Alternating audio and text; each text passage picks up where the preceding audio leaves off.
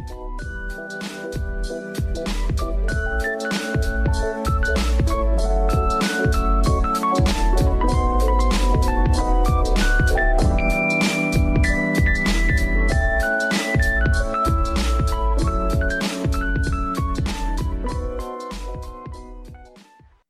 halo. Kembali lagi bersama gue Nadir di Julitan Podcast. Cuap-cuap lintas teman. Jadi, hari ini gue mau ngebahas tentang suatu permasalahan yang menjadi polemik nih di masyarakat. Tapi gue nggak sendirian. Gue tentunya ditemenin sama teman-teman gue. Gue kenalin ya. Ada Brigita Debi. Halo semuanya, apa kabar? Baik, kamu apa kabar? Alhamdulillah nih, aku lagi sehat-sehat. Semoga juga para pendengar sehat-sehat juga ya. Dan untuk Nadir juga sehat-sehat selalu. Terima kasih, kamu juga harus sehat-sehat selalu ya. Uh, ada Latifa Kamila. Halo. Hai. Hai. Apa kabar? Baik, kayaknya. harus baik, baik dong ya. Harus, harus. Oke, jadi gue sama kalian nih pengen ngobrolin tentang suatu permasalahan nih yang polemik banget nih di masyarakat. Tapi biar lebih santai, kita pakai bahasa sehari-hari aja kali ya, biar lebih enak ngobrolnya. Oke, boleh, boleh. Oke. Jadi gue mau ngebahas tentang maraknya kasus korupsi yang terjadi di negara kita nih. Hmm. Nah, pertanyaan pertama, gue mau tanya sama kalian. Apa sih yang kalian tahu tentang korupsi? Debbie dulu atau Boleh gue dijawab? Latifah Kamila. Gue. Korupsi. Iya, boleh dijawab. Menurut gue korupsi itu satu tindakan yang biasa berhubungan sama uang yang ngambil mm -hmm. sesuatu bukan milik dia. Jadi kan biasanya kalau kita kerja itu eh, kita kerja kita dapat upah gitu ya. Maksudnya itu sesuatu hak kita, tapi kalau korupsi itu melebihi hak kita yang biasanya merebut hak orang lain juga. Jadi sama aja kayak melanggar HAM menurut gue kayak gitu kalau oh berarti korupsi ini kayak sesuatu kita mengambil sesuatu dari uh, seseorang atau dari uh, apa ya perusahaan mungkin yang bukan sebenarnya bukan hak kita gitu ya hmm, benar okay. jawaban yang iya. bagus mengambil hak orang oke okay. boleh dilanjut ke Brigita Debi apa yang lo tahu tentang korupsi kalau menurut aku tuh korupsi adalah sebuah perbuatan yang bias yang dilakukan tapi dengan maksud tuh mengambil keuntungan untuk diri sendiri namun bertentangan dengan tugas dan dari hak orang lain sih kalau menurut aku mengenai korupsi sih seperti itu oh berarti uh, maksud lo nih korupsi ini sebagai suatu tindakan yang tujuannya untuk menguntungkan diri sendiri ya memperkaya diri sendiri gitu berarti ya betul banget setuju oh, sama ya, oke okay. Berarti kalau di uh, digabung nih jawaban kalian korupsi itu adalah suatu tindakan yang mengambil hak orang lain yang seharusnya memang bukan hak kita, tapi hak itu digunakan untuk uh, menguntungkan diri kita sendiri gitu ya. Yap, benar. Okay. gue juga gitu. Benar, benar. Korupsi itu sesuatu sesuatu hal yang kalian sebutin tadi. Nah, kalau uh, menurut kalian ya, uh, di negara kita ini kan sering banget ya terdengar berita-berita mengenai korupsi, benar nggak sih? Hmm, banget. Uh -uh. Gimana sih pendapat kalian tentang kondisi kasus korupsi yang bisa dibilang makin meningkat gitu, yang terjadi di negara kita? Uh, boleh dijawab Brigita Debi? Kalau misalnya kondisi korupsi yang terjadi ya saat ini, kalau hmm. menurut pandangan aku tuh biasanya terkait kalau di pemerintahan ya di pemerintahan saat ini ya, kalau aku sih bilangnya hmm. terlebih terjadi pada keuangan negara, terkait dengan keuangan negara dan ya terjadi lebih banyak pada seseorang atau individu dari seperti penjabat negara yang mungkin masih aktif kedudukannya. Kalau aku lihat daripada aku seperti itu yang terjadi saat ini korupsi-korupsi. Oh, berarti uh, kondisi kasus korupsi ini berarti menurut Brigita sendiri itu banyak dilakukan oleh orang-orang yang mungkin memiliki jabatan gitu ya. Betul sekali. Betul. Nah, kalau menurut lo nih sebenarnya pantas nggak sih orang-orang itu orang-orang yang memiliki jabatan tinggi itu melakukan korupsi? Kalau menurut aku sih enggak ya, nggak nggak pantas ya dan uh, apa kayak seharusnya kan dia kalau sudah diberikan kedudukan berarti dia harus bertanggung jawab dengan apa yang harus dia kerjakan. Dan itu juga dengan jabatan dia itu juga atas dari suara masyarakat dan uh, warga negara itu sendiri kan. Jadi kalau misalnya dia sudah diberikan kedudukan tapi tidak bertanggung jawab, menurut aku adalah tindakan yang sudah tercela sih. Kalau menurut aku seperti itu. Oke, berarti uh, kondisi kasus korupsi ini adalah suatu tindakan yang tercela gitu ya, apalagi ini dilakukan oleh pejabat negara gitu kan. Oke, uh, lanjut ke Latifa Kamila, boleh minta pendapat lo nggak sih tentang kondisi kasus korupsi di negara kita ini? Hmm. Menurut gue miris, miris banget. Kayak menurut gue Indonesia tuh masih negara berkembang ya. Jadi maksudnya masih mm-hmm. yang kayak harusnya butuh kerjasama gitu dari pihak pemerintah, mm-hmm. dari pihak masyarakat, dari semua pihak mm-hmm. untuk Indonesia tuh bisa semakin maju lagi, semakin sejahtera buat semua kalangan gitu loh. Nah, tapi menurut gue dengan adanya korupsi yang menurut gue semakin merajalela setiap tahunnya ini, yang menurut hmm. gue tuh akhirnya yang kaya semakin kaya, yang miskin semakin miskin. Eh, sangat miris aja sih gue ngelihatnya sebagai mahasiswa ya, karena kayak yang gue tahu ya harus dan apalagi dengan gue lihat di berita-berita itu korupsi itu banyak banget dilakuin sama pejabat-pejabat tinggi yang harusnya tuh melayani masyarakatnya, yang dipercaya sama mm -hmm. masyarakatnya. Cuman kayak mereka malah yang terjerat kasus korupsi. Menurut gue lebih kelucu gitu karena kayak ih kok bisa sih lo dipercaya sama masyarakat tapi lo malah melanggar gitu masyarakatnya mending satu doang ini beribu berjuta gak tahu kayak banyak malu aja sih menurut gue benar-benar maksudnya tadi gue setuju banget tuh sama Tifa tuh yang yang kaya semakin kaya, yang miskin semakin miskin. Itu pernya pernyataan yang bagus ya. Maksudnya sangat menggambarkan banget nggak sih dengan kondisi kita yang sekarang ini gitu kan. Oke. Okay. Uh, eh, membahas tentang kasus kasus korupsi nih yang semakin merajalela di negara kita kan. Dan uh, bisa dibilang banyak dilakukan oleh orang-orang yang memiliki jabatan gitu yang harusnya bisa dipercaya tetapi malah mengecewakan masyarakat gitu kan. Hmm. Nah, dengan adanya kasus korupsi yang makin merajalela ini, kita kan pasti kita ini kan adalah suatu negara hukum ya. Ya nggak sih? Yep, Indonesia. Nah, menurut kalian gimana sih uh, hukum yang berlaku itu atau hukum yang dilaksanain itu bagi para korup aktor di negara kita gitu. Maksudnya hukum seperti apa sih yang dilaksanain sampai kenapa udah ada hukum tetapi kasus ini tuh makin makin gitu. Boleh dijawab Latifa Kamila? gue tuh selalu lucu ya kalau bahas masalah korupsi karena menurut gue nggak ada habisnya. Jadi uh, kalau misalkan kayak gue kita ngebahas korupsi itu emang miris gitu di Indonesia kan banyak banget dan menurut gue itu emang terkait dengan penegakan hukum di Indonesia yang sangat amat lemah gitu. Gue ngeli gue ngeliat hmm. banget kayak di Indonesia, gue ngeliat dari berita ya pastinya kayak eh apa namanya kayak tajam ke bawah, tumpul ke atas banget gitu.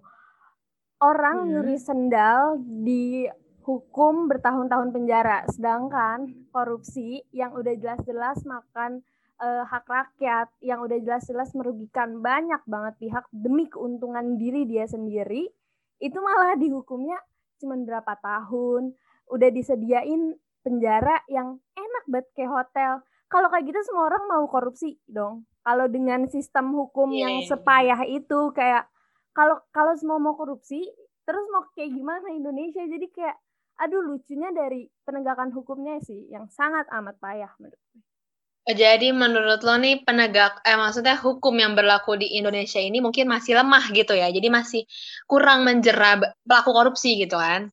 Oke, okay. jawaban yang bagus. Uh, gimana Brigita Debi? Menurut lo tuh gimana hukum yang berlaku di Indonesia tentang kasus korupsi ini? Atau mungkin lo mau menanggapi Latifah Kamila? Ini kita di sini boleh saling sharing ya, tukar pikiran. Jadi uh, Debi boleh nanggepin Tifa, Tifa juga boleh nanggepin Debi gitu. Oke? Okay? Boleh, boleh. Oke, okay, oke. Okay. Jadi kalau menurut aku sih ya uh, hukum di Indonesia mengenai ini kan sebenarnya udah di, udah diatur ya kalau masalah korupsi di Indonesia itu ya ada adanya undang-undang tipikor ya kan yang gue tahu seperti itu. Cuma pada dasarnya memang uh, gue setuju juga dengan apa yang dibilang oleh Latifa.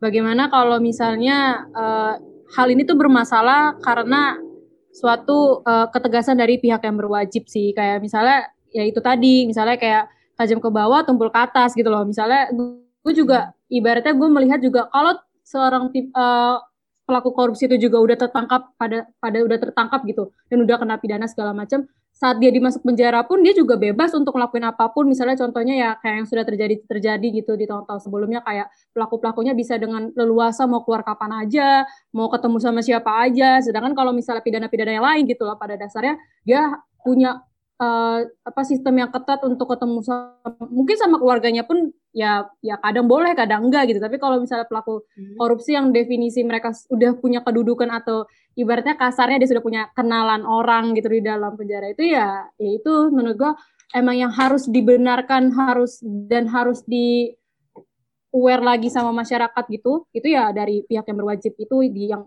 misalnya yang bertanggung jawab di kasus korupsi-korupsi itulah gitu lebih ditegakkan. Oke, okay. bener. ya maksudnya, ya. Jadi uh, sharing kalian ini menurut gue menarik ya karena ya memang kenyataannya adalah kondisi hukum kita seperti itu ya nggak sih kondisi hukum kita bagi para pelaku korupsi ini tuh masih terbilang lemah gitu ya dan uh, gimana ya buat menjelaskannya aja tuh kayak kadang kita bingung kita mau uh, apa yang yang bukan bukan memiliki jabatan aja bisa dihukum sedemikian rupa. Tapi kenapa bagi para koruptor itu malah diringankan gitu? Itu maksudnya itu yang bikin kita sebagai masyarakat tuh pasti bingung gitu kan? Hmm. oke. Okay.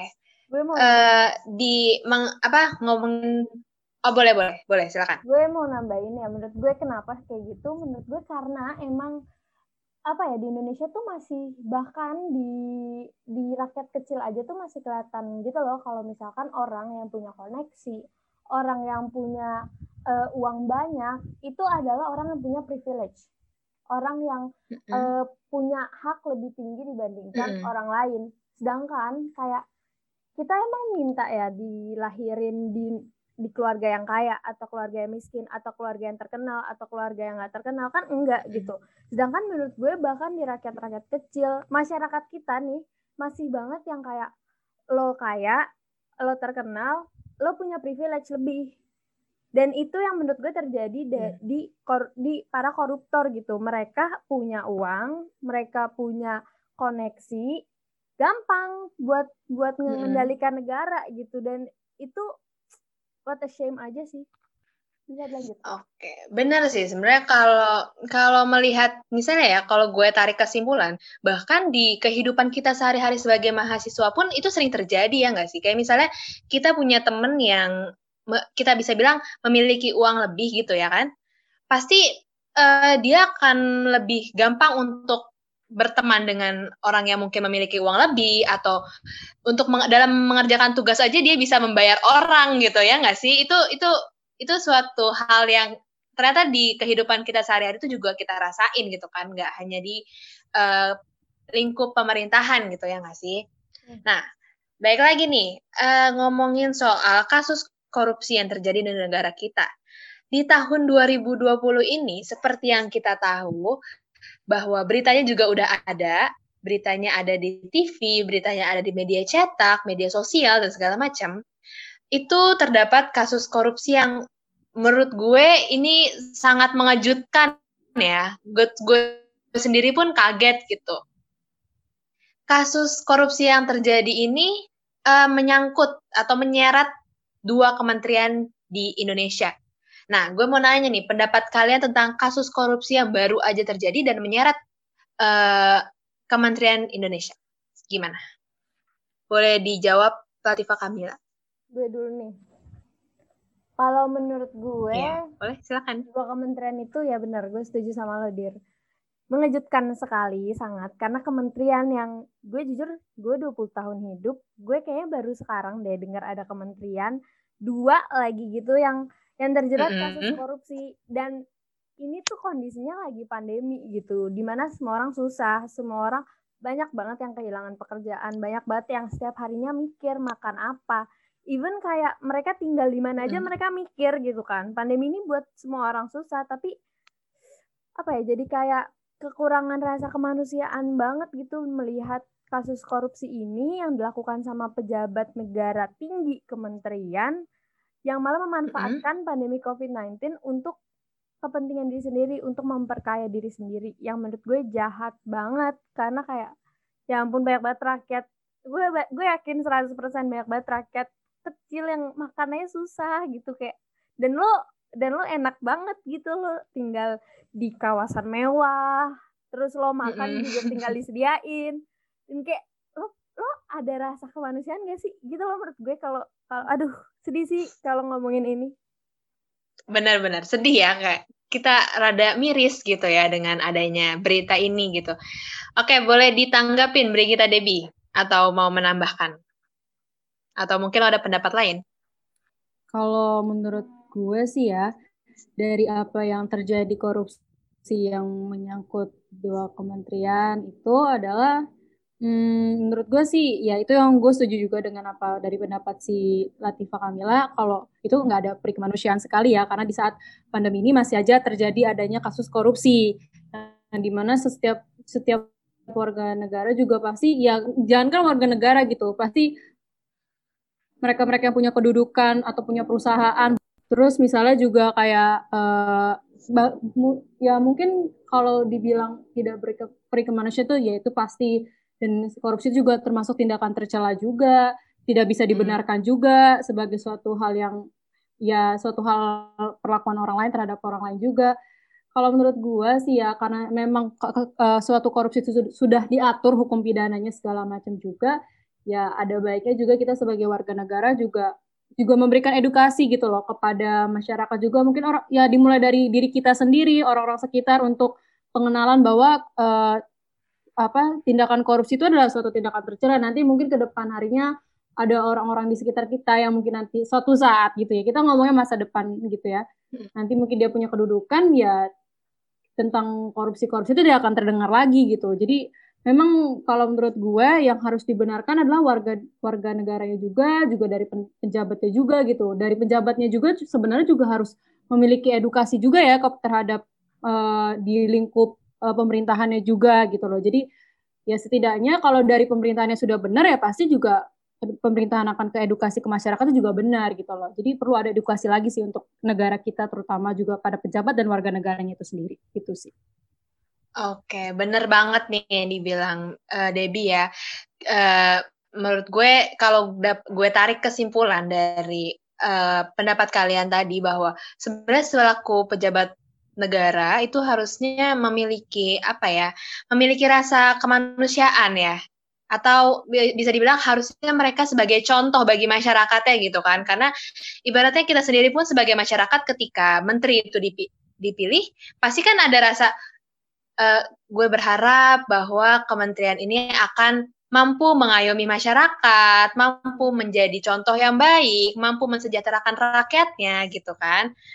Iya, betul banget. Menjalani tugas. Gue setuju nih. Uh, uh, menjalani tugas dengan baik gitu kan seharusnya. Cuman uh, akhirnya adalah mereka mengecewakan kita sebagai masyarakat gitu kan. Itu yang membuat kadang ya terlihat apa ya sebagai masyarakat kadang kasihan gitu. Maksudnya ya kita juga kita juga kecewa gitu kan. Oke. Okay. Nah, dari kasus korupsi ini yang terjadi, yang akhirnya nih kalau uh, dilihat-lihat ini akhirnya memunculkan wacana nih. Wacananya itu adalah wacana hukum mati bagi para koruptor. Nah, gue mau nanya nih uh, pendapat kalian. Pendapat kalian gimana sih pendapat kalian tentang wacana hukum mati bagi para koruptor ini? Boleh dijawab Brigita Debi? Gue dulu deh. Boleh nggak? Oh, oke. Okay. Boleh, boleh, boleh. Silakan. Orangnya antusias ya. Oke, okay, kalau menurut gue, hmm, wacana anti eh wacana hukum mati bagi koruptor untuk orang yang sangat mm membenci koruptor, gue mendukung. Kayak opini pribadi gue, gue mendukung. Menurut gue itu layak sih dilaksanakan. Kenapa? Karena eh, bahkan ada juga kan di undang-undang yang seperti kita tahu di undang-undang nomor 20 tahun 2001 tentang pemberantasan tipikor itu udah jelas yeah. di pasal 2 ayat 2 ini gue bacain juga kayak ada tindak pidana korupsi yang bisa di, bisa dilakukan dalam keadaan tertentu tuh bisa berakibat pidana mati di sini jelas okay.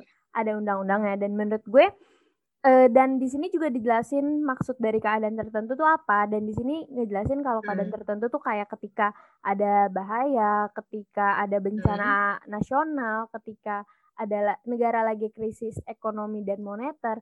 Nah, menurut gue itu udah cukup uh, menjelaskan keadaan Indonesia saat ini. Kita lagi pandemi, hmm. orang semua susah, kita semua tahu kalau uh, ekonomi kita juga lagi merosot banget, lagi krisis. Hmm. Bahkan katanya krisis pertama kali setelah 1998 eh, yang separah 1998 hmm. katanya kan.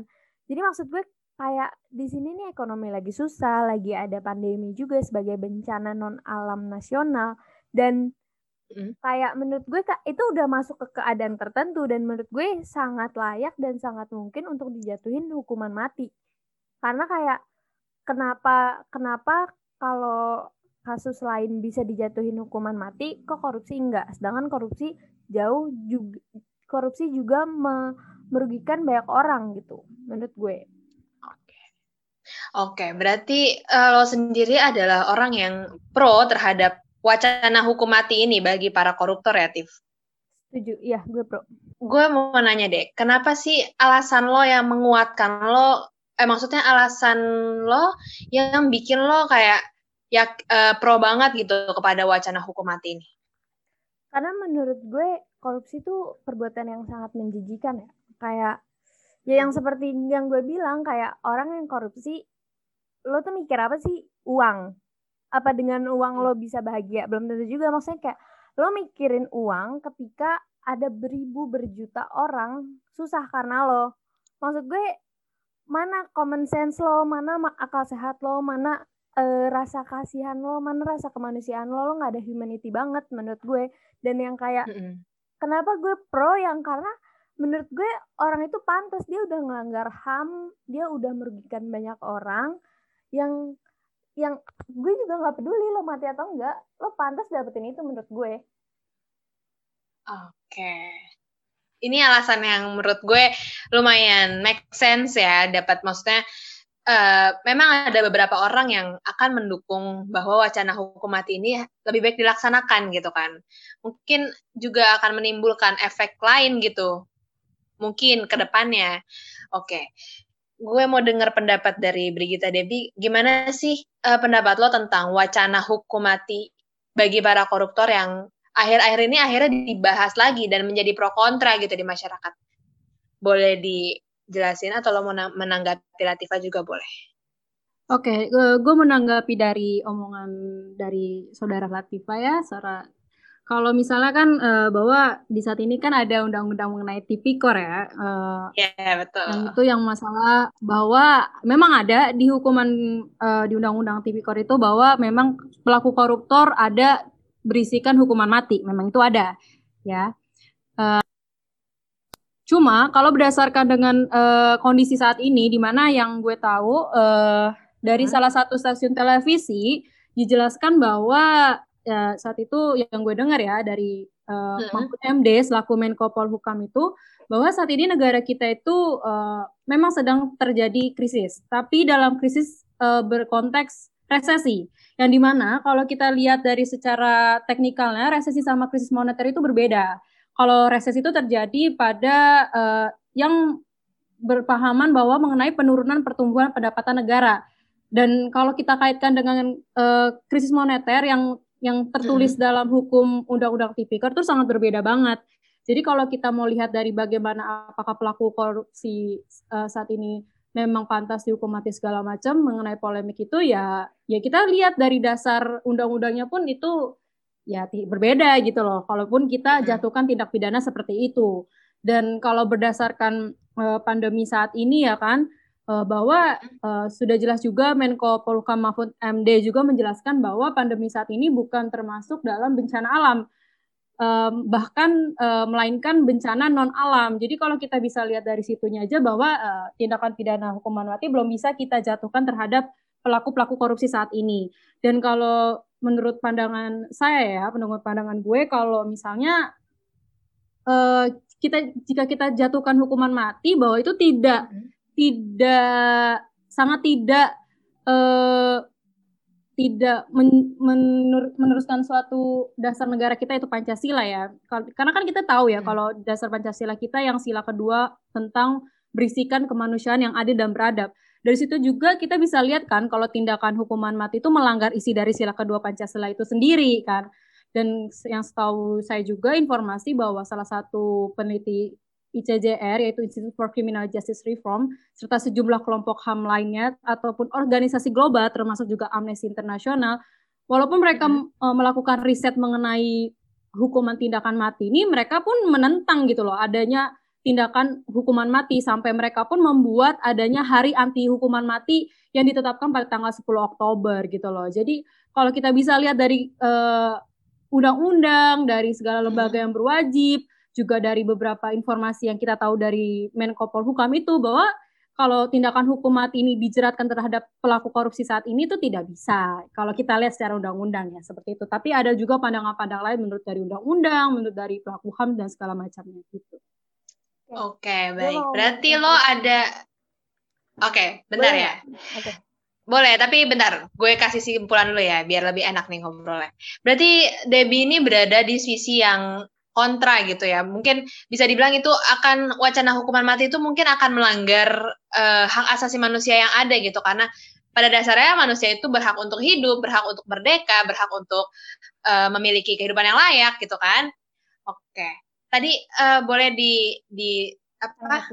Di boleh ya Uh, boleh okay. dikasih. Gue mau nanggapi sedikit soal hmm, krisis kita bukan krisis moneter benar, tapi menurut gue kita udah masuk ke krisis ekonomi. Krisis ekonomi juga tercantum dalam undang-undang tersebut. Jadi walaupun emang krisis moneter dan krisis ekonomi itu berbeda, tapi menurut gue kita udah masuk ke dalam krisis ekonomi dan bukan cuma menurut gue, tapi juga ada dari berbagai portal berita gitu kan. Dan bahkan kata uh, presiden kita pun juga kita udah masuk krisis ekonomi. Dan krisis kata krisis ekonomi itu juga udah ada di undang-undang. Dan menurut gue emang benar kita bukan bencana alam, tapi kita bencana non alam tapi nasional skalanya. Jadi emang kalau e, sebenarnya emang menurut gue hal ini tuh perlu dikaji lagi sih di dalam undang-undang itu ya karena di undang-undang itu jelas disebutkan cuman bencana alam nasional. Tapi menurut gue non alam pun juga termasuk nasional selama itu lingkupnya nasional, selama itu gak, eh, selama itu merugikan eh, hampir seluruh bahkan seluruh warga Indonesia gitu. Nah kalau hmm. ngomongin soal uh, apa namanya, uh, kalau ngomongin soal uh, hak warga negara ya, ham ham koruptor, gue mikir kayak apakah hmm. mereka mikirin ham warga, apakah mereka mikirin uh, hak asasi masyarakat luas? Menurut gue enggak gitu. Dengan mereka korupsi, menurut gue mereka juga udah merampas ham dan menurut gue bahkan mereka juga bisa membunuh orang. Kayak mereka korupsi nih. Orang e, mereka dengan mereka korupsi ngambil uang rakyat rakyat ada yang hmm. kesusahan nggak makan berhari-hari bisa aja meninggal. Kita nggak tahu. Maksudnya rakyat Indonesia banyak dan dan dengan korupsi itu bisa menimbulkan orang meninggal gitu rakyat kecil. Kayak maksud gue itu nggak bisa disepelekan juga kan rakyat kecil mereka punya keluarga gitu maksud gue kayak seimbang-seimbang sih menurut gue kalau uh, diadakannya hukuman mati ya. Gitu. Oke, okay, berarti memang memang wacana ini sebenarnya lebih baik dikaji lagi ya. Jadi ini disclaimer ya, ini nggak ada yang salah, nggak ada yang benar karena memang setiap orang memiliki pandangan gitu kan tentang wacana hmm. hukum mati ini. Nah, gue mau tanya nih, dengan adanya pandangan kalian ini, yang apabila wacana ini dilanjutkan, apabila wacana ini dilaksanakan, kira-kira dampak seperti apa yang akan ditimbulkan dari uh, hukuman yang akan dilaksanakan ini, akan diterapkan ini? Boleh dijawab kita Debbie. Apakah mungkin lo sebagai sisi kontra ini ada apa ya? Ada uh, lebih baik ada hukuman yang lain atau misalnya mungkin ada alasan lain yang kayaknya lebih baik jangan pakai hukuman mati gitu. Itu lo boleh boleh ini ya, boleh berpendapat ya. Oke, kalau gue menanggapi dari soal yang tadi tindakan kriminalitas yang tadi dibilang Tifa bahwa bahwa pelaku korupsi juga melanggar HAM dari warga negara juga. Ya itu mungkin uh, kalau dari sisi situ uh, gue mungkin tidak bisa mengelak itu pasti ya memang tindakan pelaku korupsi itu tercela dan itu bisa juga mengambil HAM dari warga negara. Tapi gue juga melihat bahwa uh, salah satu dari portal berita yang gue lihat kan bahwa apakah korupsi ini bisa um, uh, jika pelaku korupsi ditindak hukuman mati apakah juga mengurangi tindakan kriminalitas yang lainnya bahwa uh. Uh, dari portal berita yang gue baca salah satu ketua Komnas HAM yaitu Ahmad Taufan Damanik uh, saat dia menjalankan uh, konferensi tentang bagaimana sih hukuman mati ini, apakah menurunkan tindakan korupsi dan bahkan menurunkan tindakan kriminalitas, kriminalitas kriminalitas lainnya juga kan. Saat mereka melakukan konferensi itu bahwa jika disandingkan antara data mengenai penerapan hukuman mati dengan data dari jumlah tindakan pidana lainnya, tidak ditemukan gitu loh korelasinya antara penerapan hukum mati ini dapat menurunkan angka kriminalitas dan juga hmm. uh, dari hukuman tindakan mati ini jika dijeratkan dalam pelaku korupsi juga itu akan mengganggu uh, ya itu pertama mental dari pelakunya itu sendiri juga juga mengganggu hmm. dari mental mungkin keluarganya segala macamnya kan kita juga tidak tahu ya pada pada kelanjutannya seperti apa dan juga dan juga kalau kita lihat pandangan mengenai hukuman mati ini terhadap uh, suatu sudut pandang amandemen kedua Undang-Undang 1945 kalau ditegaskan bahwa di dalam undang-undang itu bahwa setiap orang berhak untuk hidup serta berhak untuk mempertahankan hidup dan kehidupannya. Dari situ juga kita bisa lihat bahwa negara Indonesia itu mendukung keras adanya hukum kodrat yang di mana setiap individu individu itu bisa berhak untuk hidup yang tidak boleh dirampas atau dikurang-kurangkan oleh siapa pun atas nama siapa pun atau dalam keadaan situasi apa pun. Mau itu situasi dalam darurat mengenai negara atas nama hukum atau agama. Dari situ bisa kita garis bawahi kan situasi darurat. Bahwa dari amandemen ini juga kita bisa lihat bahwa konsekuensinya eh, dengan amandemen ini bahwa hukuman tindakan mati itu perlu dirubah di setiap undang-undang gitu loh. Dan berdasarkan juga dari HAM juga bahwa hukuman tindakan mati ini memberikan uh, pelanggaran terhadap pasal 7 Konvensi Internasional Hak Sipil dan Politik yang di mana uh, hukuman mati ini melanggar adanya um, hak kemanusiaan dan hukuman mati itu merupakan praktek-praktek yang merendahkan dan tidak manusiawi. Dari situ kan kita juga bisa lihat bahwa kalau hukuman mati ini juga berdampak pada pelaku korupsi. Dan apa uh, dan kalau ditanya soal apa sih hukuman yang pantas bagi korupsi, kita juga bisa lihat ya dari Undang-Undang Tipikor itu ada salah satu juga hukumannya seumur hidup, tindakan pidana seumur hidup. Menurut saya itu ada tindakan uh, apa ya? Uh, tindakan hukuman terjerat yang menurut saya sudah sudah pada kader maksimal ya untuk pada pelaku korupsi. Dari situ juga kita bisa lihat bahwa seumur hidup itu ya sebagaimana memang bagaimana selama dia korupsi itu apa kerugian yang sudah dia lakukan segala macamnya itu menurut menurut saya sudah tindakan maksimal dan hukuman yang terjerat yang sangat maksimal sekali untuk diberikan kepada pelaku korupsi. Dan juga kalau misalnya apa juga uh, kalau kita lihat dari warga negara ya tentu saja kita juga tidak bisa egois ya kalau hanya melihat oke okay, memang dia merugikan uh, warga negara, keuangan negara segala macam, tapi si pelaku korupsi, keluarga dari pel pihak pelaku juga punya hak hidup atau hak untuk melihat keluarganya uh, masih hidup gitu loh. Kalau kita memiliki sifat uh, egoisan untuk uh, merampas hak hidup orang, hukuman mati itu, itu saja itu akan berdampak juga terhadap uh, psikis uh, mungkin keluarganya juga kan gitu. Itu sih okay, kalau pandangan saya pandangannya lumayan ini ya. Uh, bisa dibilang emang kita perlu melihat lagi gitu tentang wacana ini. Oke, bisa dikasih tanggapan Latifah Kamila gimana?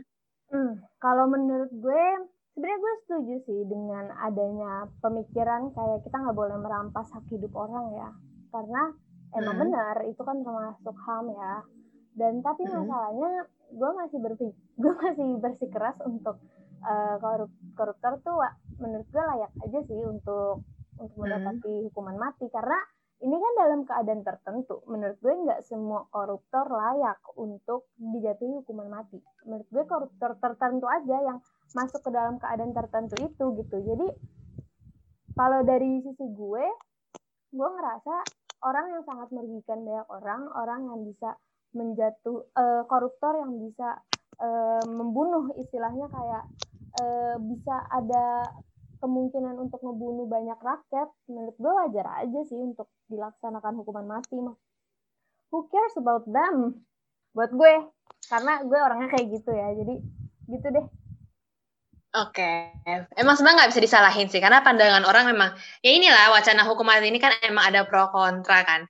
Cuman uh, melihat waktu yang sudah semakin mepet, uh, gue bisa menarik kesimpulan kali ya. Jadi bahwa wacana hukuman mati ini memang harus dikaji lagi seperti yang Tifa bilang, karena um, koruptor ini mungkin akan merugikan masyarakat gitu. Apalagi dilakukan oleh peja oleh orang yang memiliki uh, jabatan yang harusnya harusnya dipercaya, harusnya bisa dipercaya, harusnya bisa mengayomi masyarakat, harusnya bisa membantu masyarakat, harusnya bisa menjadi wadah dan uh, apa ya gimana ya? Jadi kayak lebih baik dikaji lagi bagaimana baiknya gitu kan. Tapi kalau dari sisi Brigita Debbie ini uh, kita bisa lihat bahwa hukuman mati itu lebih baik dihilangkan betul ya, bukan dihilangkan, maksudnya diganti dengan hukuman yang memang lebih setimpal gitu ya, tanpa harus tanpa harus merampas hak hidup orang lain gitu, bener nggak ya? Bener gitu ya? Betul, betul, betul, betul. Oke, jadi uh, sebenarnya pembahasan ini seru banget ya dan kayaknya kita butuh waktu yang lama untuk berdiskusi kali ya. Cuman karena ini waktunya sudah mepet, jadi uh, gue akhirin aja. Terima kasih buat Latifa Kamila dan Brigita Devi. Mungkin kita bisa membahas ini kapan-kapan kita lanjutin kali ya, karena gue tahu kalian berdua mungkin masih punya unek-unek tentang kasus korupsi yang terjadi di negara kita ini yang tentunya meresahkan ya. Oke. Okay. Uh, ya, Setuju buat boleh tuh buat teman-teman yang dengerin ini boleh ya part 2 ya kita boleh. bikin part 2-nya ya oke okay. Buat teman-teman yang dengerin ini uh, mudah-mudahan kalian bisa ambil hikmahnya. Mudah-mudahan kalian bisa ambil pelajaran yang tadi kita obrolin. Dan sampai jumpa lagi di episode berikutnya. Bye bye dah